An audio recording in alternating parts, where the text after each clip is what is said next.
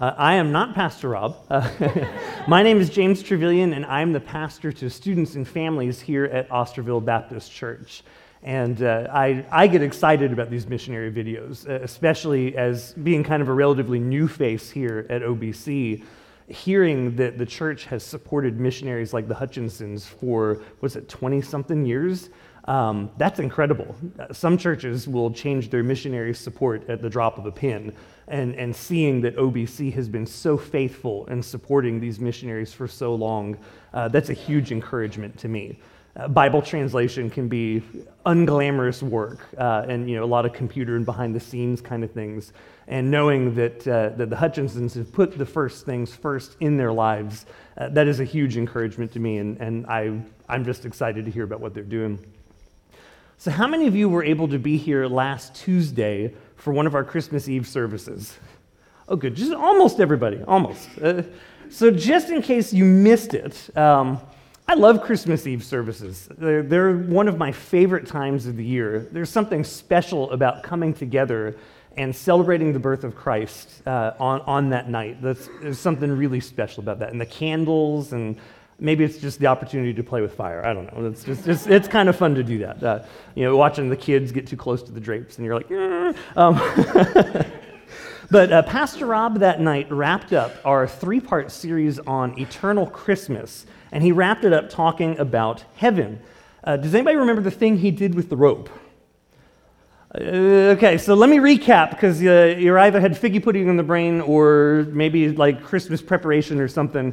But just in case you missed it, um, he had this awesome box, and uh, inside of here was this lovely little rope. And uh, does anybody remember what the rope represented? Our life. Our life, right? And so imagine that this rope goes out of this box all the way down Osterville Main Street into eternity. And anybody remember what the little teeny tiny red part represented? All right, yeah, I see a couple of you mouthing it. Good, okay, so, so you guys were listening. That's great. So this part represents the life that we have here on earth, whether that's seventy years, one hundred years, one hundred fifty years, whatever. Um, this represents our life here on earth. And this part, going all the way down Main Street into eternity, represents everything else. And so, kids, you're here with us today. Help me out. Which part of the rope is longer? This, the little red part? Or this part that's coiled up in the box going all the way down Main Street into eternity? Which part is longer? Yeah, the rest of the rope, right? Not not not this part, but, but this part that keeps going down that way, right? And so that was the illustration that he used. And I don't know if he realized how awesome this was going to be, that this was just going to play right into what we're talking about today. Um, and so I'm, I kind of stole his illustration this morning. But uh, that this rope represents the span of our life into eternity. And so if we're going to focus on a part of our life, should we be focusing on that little teeny tiny red part, or should we be focusing on the really, really long part? The really long part, right? It doesn't make sense to focus on this teeny tiny little piece when we have all of the rest of this ahead of us. Uh, not just for us, but for those around us as well. So that makes a lot of sense on the surface, right? It's really easy to say that and to bring out a rope and to have that little piece with the red on it. It's easy to think that. Uh, but honestly, I sometimes get caught up in the things that don't even matter five minutes from now. I, I'm, I get caught up in, in little teeny tiny bits and pieces of things that, that just distract me from this part of the rope. And so maybe you're like me, maybe you've got, or maybe you're not like me and you've got things under control, uh, but I, I struggle. I, I, I struggle to keep my focus on the things that matter for eternity. How do we keep the first things first in our lives? Well, it should come as no surprise that Jesus actually gives us some really solid advice on how to keep first things first. So we're going to be in Matthew chapter six today. Crack open your Bibles to Matthew chapter six. Matthew is the first book of the New Testament, so it's easy to kind of open up to the back of your Bible and work your way up until you get to Matthew. Uh, it's sandwiched between Malachi and Mark. And uh, if you're using one of the blue Bibles that we have in the pew or in the seats there, let's see, pew, and kind of remember how that used to be with the pews in the sanctuary. But uh, if you use the Bible in your seat, you can find where we'll begin on page eight hundred eleven. I'm going to throw that out there. You can cheat this morning. So this section in the book of Matthew is actually in the middle of Jesus' Sermon on the Mount, which spans from chapter five through chapter seven. And uh, this is where you'll find a lot of kind of famous and important teachings of Jesus, including the Lord's Prayer and the Beatitudes. And this passage that we're going to look at is, is a fairly popular passage as well. We're going to focus today on verses twenty-five through thirty-four. So follow along with me as I read. "Therefore I tell you, do not be anxious about your life, what you will eat or what you will drink, nor about your body, what you will put on. Is not life more than food, and the body more than clothing? Look at the birds of the air. They neither sow nor reap nor gather into barns, and yet your heavenly Father feeds them. Are you not of more value than they? And which of you, by being anxious, can add a single hour to his span of life? And why are you anxious about clothing? Consider the lilies of the field, how they grow. They neither toil nor spin. Yet I tell you, even Solomon in all his glory was not arrayed like one of these. But if God so clothes the grass of the field, which today is alive and tomorrow is thrown into the oven, will he not much more clothe you, O you of little faith? Therefore do not be anxious, saying, what shall we eat? Or what shall we drink? Or what shall we wear? For the Gentiles seek after all these things, and your heavenly Father knows that you need them all. But seek first the kingdom of God and his righteousness, and all these things will be added to you. Therefore, do not be anxious about tomorrow, for tomorrow will be anxious for itself. Sufficient for the day is its own trouble." Isn't that the truth? So if we're going to put first things first, we first have to know what the first thing is that should be first, right? Try saying that several times quickly. I had to practice that a couple times. What is the first thing? He says here, seek first the kingdom of God. So verse thirty-three kind of sums up the pivotal point of this passage. Normally people kind of wait till the end to give you the main point, but here it is right up front. Seek first the kingdom of God and his righteousness, and all these things will be added to you. Roll the credits, right? If we're supposed to seek after God's kingdom, we have to know what God's kingdom is. What is God's kingdom? So normally we think of a kingdom as a place where a king rules, right? There's there's a certain place, an area where there's a castle, and in that castle there's the king, and that's that's that's the kingdom. That's where the king lives, right? So in that sense, God's kingdom would kind of be everything. God created the heavens, he created time, he created existence, and if a king's kingdom is his realm, then God's kingdom in that sense would be basically everything. Time, space, heaven, the gingerbread cookies you had last week, those would all be a part of God's kingdom. But earlier in the book of Matthew, in chapter three, verse two, John the Baptist begins preaching, and one of the things that he says is, repent, for the kingdom of heaven is at hand. So what does it mean when something is at hand? It hasn't come yet. It's on its way. So by saying the kingdom is at hand, John is indicating that it's on its way, and it hasn't arrived yet. And then Jesus in Matthew four seventeen also begins preaching the same thing, that the kingdom of heaven is at hand. So wait a minute, how could it be that the kingdom of heaven is at hand if it was already here and Jesus and John were actually living in God's kingdom? So obviously they're talking about something a little bit different. I'm going to borrow some terminology from John Piper, and in this terminology, the kingdom of God and the kingdom of heaven refers not just to the realm of God or the place where he reigns, but it also refers to the ultimate reign of Jesus as the promised Messiah. So this is kind of an important distinction to make. Earth has always been God's realm in a sense, but Jesus' reign as king did not fully begin until after his death and resurrection. So we just celebrated Christmas, right? And part of the Christmas story, we see in, in Luke chapter two that Mary and Joseph traveled to Bethlehem for a census. And why was it that they had to go to Bethlehem? It's because they were from somebody's family line. Anybody remember who? It was David, right? And so they're of the family line of David. And that's important because in Second Samuel seven sixteen, God promises David, your house and your kingdom shall be made sure forever before me. Your throne shall be established forever. And then in Isaiah eleven verse one, Isaiah prophesies, there shall come forth a shoot from the stump of Jesse, who is David's dad, and a branch from his roots shall bear fruit. So in the Christmas story, Mary and Joseph travel to Bethlehem because they're from David's family line.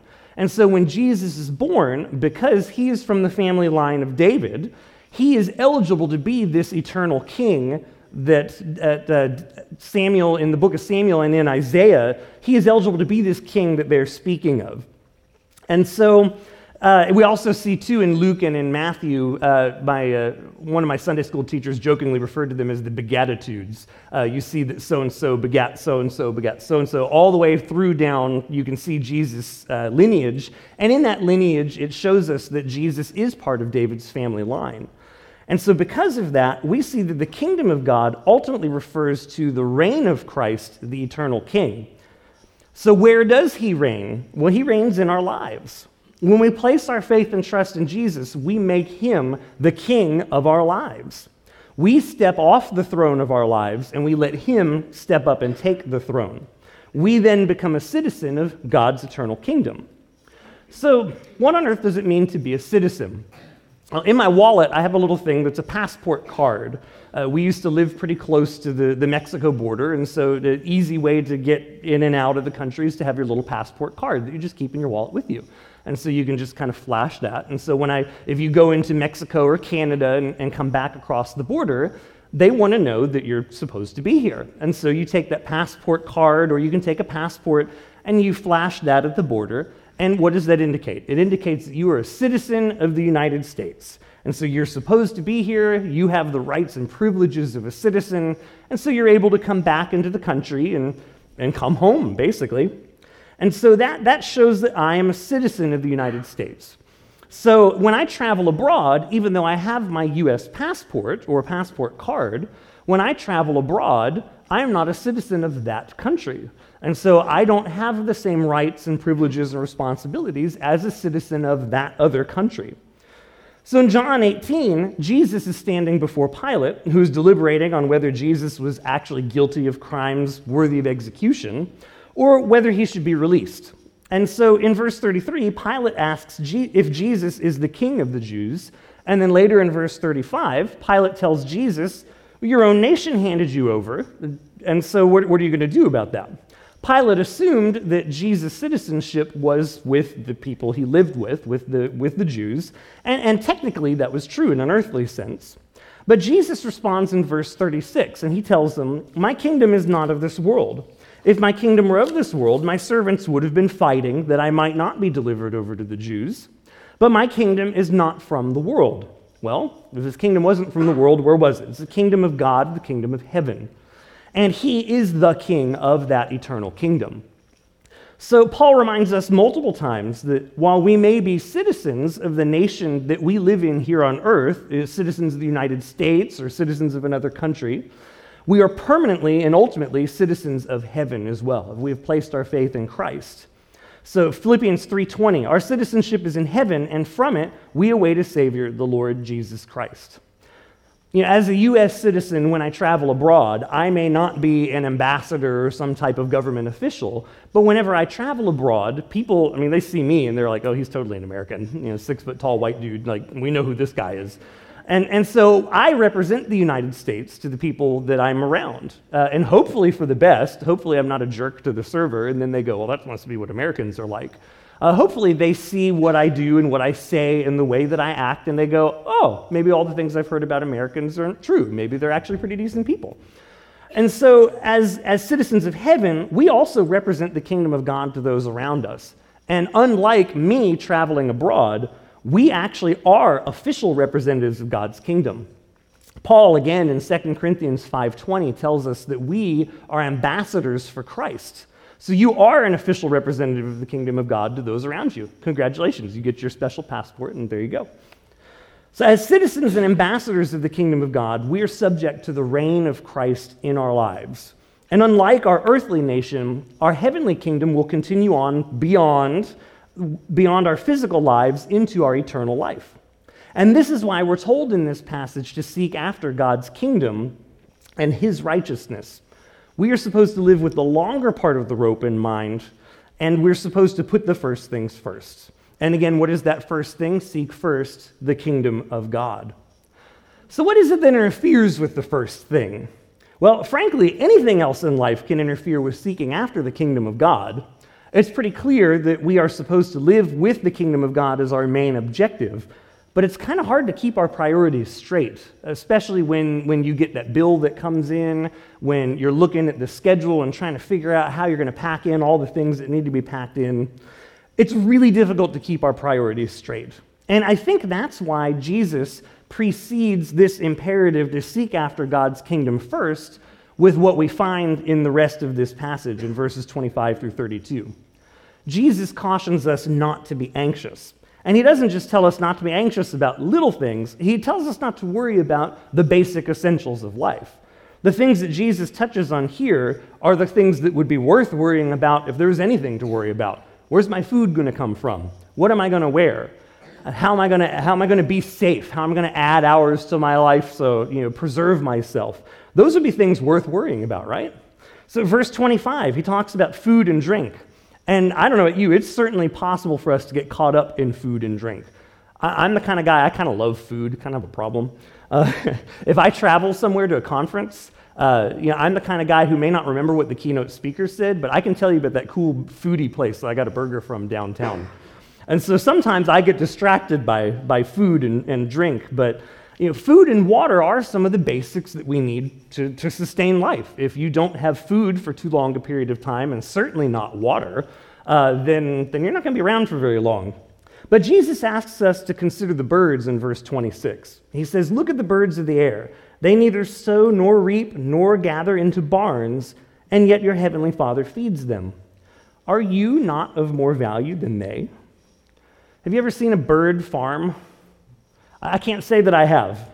Birds don't grow their own food, and they have to look for food every day, whether that food is some kind of seed or whether they're they're eating some kind of bugs or critters of some kind. They've got to go find that, and they have to do it every day, and somehow they find this food and, and they're provided for. Jesus reminds us that we are even more valuable than the birds, and that if God provides for the birds, he's certainly going to provide for us. You may be familiar with the life and ministry of a guy named George Mueller. Uh, George Mueller is an orphanage director from England. Uh, and by the way, if you've ever met orphanage directors, they don't tend to smile like that. Um, and so George Mueller was a really special guy. Mueller is remembered as a man who simply trusted God to provide for the hundreds of orphans in his care. At one point, he had several thousand orphans who were in a series of homes that he managed. When there was a need, Mueller would not go into debt or write letters to supporters. He would simply pray and trust God to provide for the need. There's not necessarily a problem with those other things, but his philosophy was, if, if I'm more valuable than the birds, and these children especially are more valuable, then, then God's going to take care of us. And so at one point, there's a, there's a famous story that's told about, uh, about George Mueller. Uh, one day, the, uh, the children in Mueller's orphanage woke up, and they were preparing for their day, and what they didn't realize was that there was not a drop of food in the house, and there was no money to get food. This is kind of a problem, right? This is one of those basic necessities. And so Mueller woke up and, and realized this, and, and he reminded his children as they sat down to eat, well, we can't be late for school, so Let, let's sit down and let's pray. And so Mueller simply prayed, "Dear Father, we thank thee for what thou art going to give us to eat." So after he prayed, there's a knock at the door, and he opens up the door, and there's a baker, a local baker. And the baker said, "Mister Mueller, uh, about two in the morning, I felt that I needed to bake bread so your children would have something to eat. And so I, here I am, I've, I've brought this bread that I've baked, and so uh, here you go, you can take this and, and give it to your children to eat." And so Mister Mueller thanked him for this food and, and took it in. And, and not to be outdone, uh, moments later, there was another knock at the door, and uh, he opened the door and found the milkman. And the milkman said, ah, my cart broke down uh, just out there in front of the orphanage. Uh, I've got to unload the cart so that I can flip it over and fix it and take care of it. Uh, but I, I've got to do something with the milk. Are your orphans interested in some milk to drink this morning? Here, take all of this milk, and, and you guys just, just drink it. I'll come back and pick up the bottles later. Look at the birds of the air. They neither sow nor reap nor gather into barns, and yet your heavenly Father feeds them. Are you not of more value than they? God promises to take care of our needs as we seek his kingdom first. So Jesus continues in this section, and he talks about clothing. Now, sometimes when we think about clothing, we, we think about style and fashion and those kinds of things, but really, clothing is about more than just style and modesty. Uh, proper clothing can keep you warm when it's cold, as, as we well know.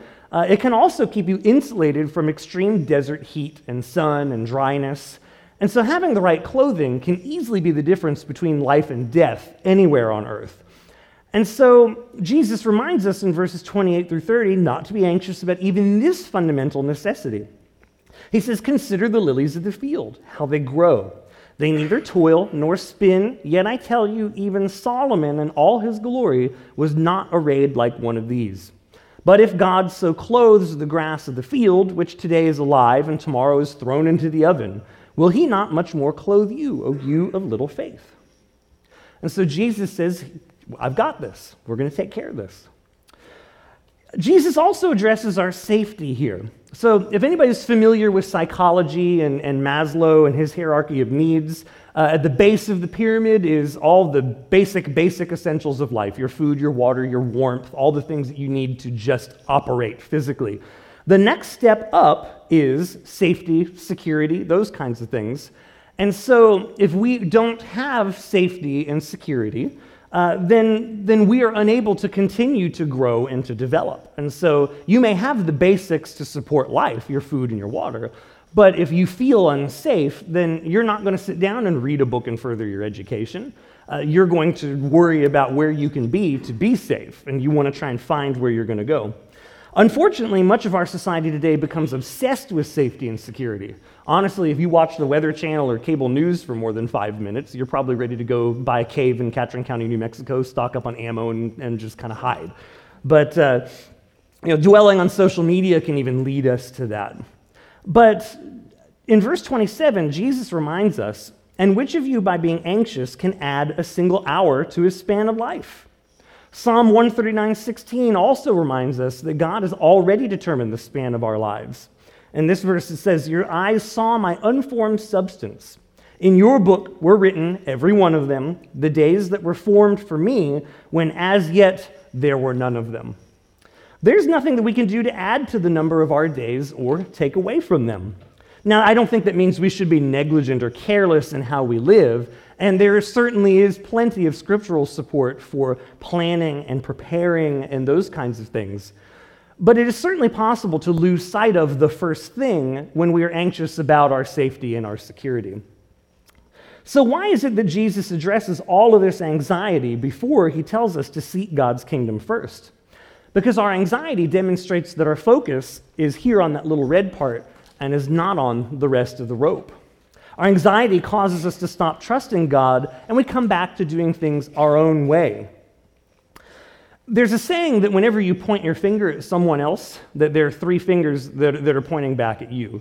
Uh, and so, you know, whenever I talk about anxiety, I have to tell people that this, this applies to me probably more than, than most people. You're looking at a recovering worrywart and perfectionist. Hi, my name is James. And I'm a worrier. Hi, James. Yeah, um. So I used to worry so badly that my sixth grade teacher told me I'd have gray hair before I turned twenty. Um, and, and I used to think she was joking, but I think she actually was, was kind of serious about that thought. Uh, you can tell that didn't quite happen. I am over twenty, and it's not quite gray yet. Uh, but I had a come-to-Jesus moment when it came to anxiety uh, when I was in the ninth grade. Um, and I know some of you can can relate to this, and some of you, this is polar opposite of, of where you were at ninth grade. Um, but in ninth grade, I, I was a high-octane student. Um, I, I was actually pretty good at school. And uh, you know, all honors classes, four point oh, unweighted G P A, all that kind of good stuff. And some of you are like, oh, he's one of those, great. But I believed I had to do everything necessary to, to get things set up for the future. Um, you know, I, I, we weren't super well-to-do as a family financially, and so I knew if I wanted to go to the right school to study the right things, that was on me. I needed scholarships. I needed to work hard. And so there was all of this pressure to do the best that I could above and beyond, especially because our class was really competitive. Um, and so there was this... this sense that I had to do everything that I needed to do um, above and beyond. Uh, and, you know, a typical day for me was something like, you know, start school at seven in the morning, track practice afterwards, come home, shower, go to work or youth group, come back, homework, and somewhere around ten or eleven at night, finally crash and, and get up the next day, wash, rinse, repeat, do the whole thing all over again. And so there's one Thursday evening, I was staring down the barrel of a whole bunch of assignments that were due, thinking, how on earth am I going to get this done? And now, for those of you who have, who are on this side of ninth grade, you know that it's it's ninth grade, right? Like, you know, there, there's not something in my credit report that says, well, that health class assignment that you did, mm, you know, uh, that's that's not there. So, but as a ninth grader, that was my world. Uh, and so I, I, I'm thinking, man, I've got these assignments due tomorrow, uh, you know, finished track practice, went to work, came home. Uh, I constantly missed family dinner, and so there's usually stuff waiting for me in the microwave. Um, and so I, I warmed up my food, going upstairs, and, and I dropped my food on the floor. Now, that's not a huge issue, but for whatever reason, that day, with everything else going on, I just snapped. I kind of lost it. Um, I, I think I, I legitimately had some kind of panic attack or something, a nervous breakdown of some kind. So, you know, moms are awesome. My mom comes upstairs, and she looks and kind of figures out what's going on, and she says, "This is ridiculous. You're staying home tomorrow." And so most of you who are kids, if your mom said, "You need to stay home from school tomorrow," you'd be like, Ugh, you know, twisting my arm. All right. That was, I'm weird, that was not me. And so I panicked. I was thinking, oh my gosh, how am I going to get done everything that I need to do? There's no way. I, you know, I've got stuff due, and, and what about my coach and all these things? And my mom said, mm-mm, bed, now, go. So I said, okay, fine. So I went, I crashed hard. Uh, I slept in so late that I missed The Price is Right the next morning. So for those, yeah, so for those of you who used to stay home, you know, that's kind of a big deal, right? And you know what happened after that? Not much, actually. I thought the world was going to collapse because of my failure to do what I needed to do, and and yet things kind of went on. The next Monday, I, I had my note from mom, and she said he was sick and stayed home. My teacher said, okay, yeah, just turn in your stuff. Great, thanks. You know, that was that that was pretty much it. And so my expectation of what was going to happen just just completely crumbled. And so When when I realized, just for me personally, that was a moment where I said, you know, I'm focusing on how I can get ahead, on how I can do all these things. And then just through the teaching of my youth pastor over the next couple of weeks, and as I shared that with him, and, and he worked with me on these things, he said, you know, you you need to, it's kind of cliche, but you need to let go and let God. I said, oh, what does that even mean? And so we walked through what that meant, and really it meant seeking the kingdom first. And I was not doing that. I was seeking my own advancement and trying to do things my way, um, and, and trying trying to achieve the things that I wanted to achieve. And it drove me to that point of breakdown. Uh, there's a fictional character named Lemony Snicket. Some of you may be familiar with this guy. But he makes a great point where he says, to hear the phrase, our only hope, always makes one anxious, because it means that if the only hope doesn't work, then there's nothing left. I think this is why it's so hard to trust God and to make His priority of the kingdom the first thing in our lives. When we choose to recognize that God really is our only hope and the one directing our lives, we actually have to release our grasp and truly allow God to be our only hope. And while we know deep down that He's not going to fail, I mean, He's God after all, right? He created everything. He knows what's happened. He knows what's going to happen. He's got it all figured out. But we still fear somehow that He's not going to do it. Maybe He's going to falter or fail in some way. Or, if you're like me, uh, maybe we can do things better than He will. Well, I don't know about doing it that way. I'm going to do it this way. Or maybe we believe we should have something sooner in our lives than we should. But did you catch what Jesus promised about seeking His kingdom first? All these things will be added unto you. It's not that they're not going to be there. It's if you seek the kingdom first, the other things fall into line. They fall into place.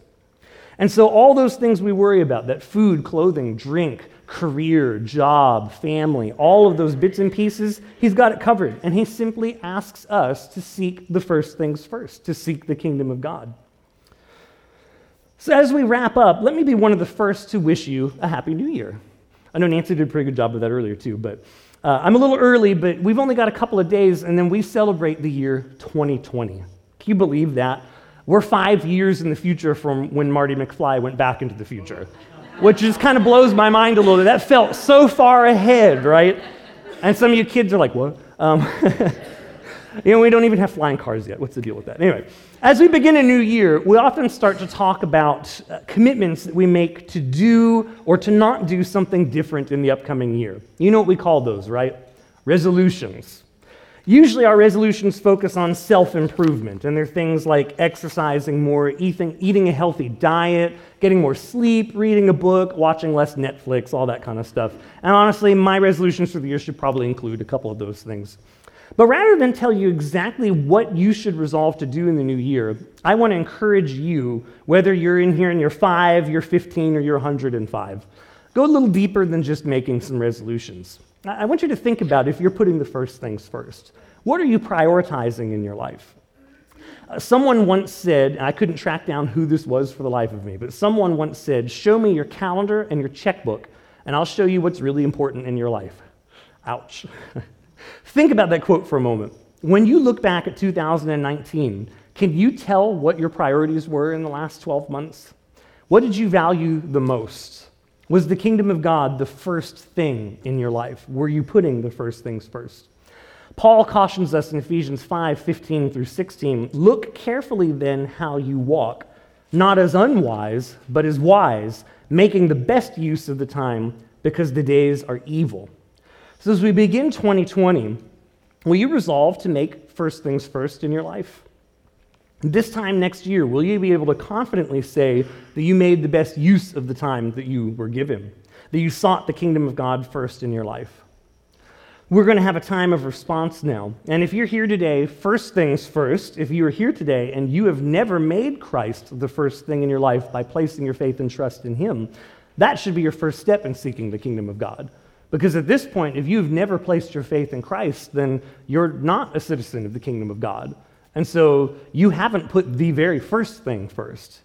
And so we would love to talk to you about that. If you're here today and you've never made that decision, I want to encourage you, don't leave the doors of this church without doing that. And we would love to pray with you and, and to help you to make that decision. But for those of us who are believers, consider what God may be asking you to do to make first things first for you and your, your family this year, for twenty twenty. As always, you can respond in your seat, or if you would like for us to pray with you, uh, I'll be up here in the front, and we'll also have two of our elders, uh, Jay Everson and Doug Kyle, will be coming to the front to pray as well. We would love the opportunity to pray with you as you ask for God's help to make the first things first in your life. So let's pray, and then we're going to have a time of response. Father, your kingdom come, your will be done. Help us to seek your kingdom first in everything we do. We ask that you would help us see if any of our priorities need to be readjusted, and that you would guide us as we realign ourselves to your will and your direction for the coming year and beyond. Thank you for what you're going to do in and through O B C in twenty twenty, and in our lives and through our families. We thank you and we praise you. In Jesus' name, amen.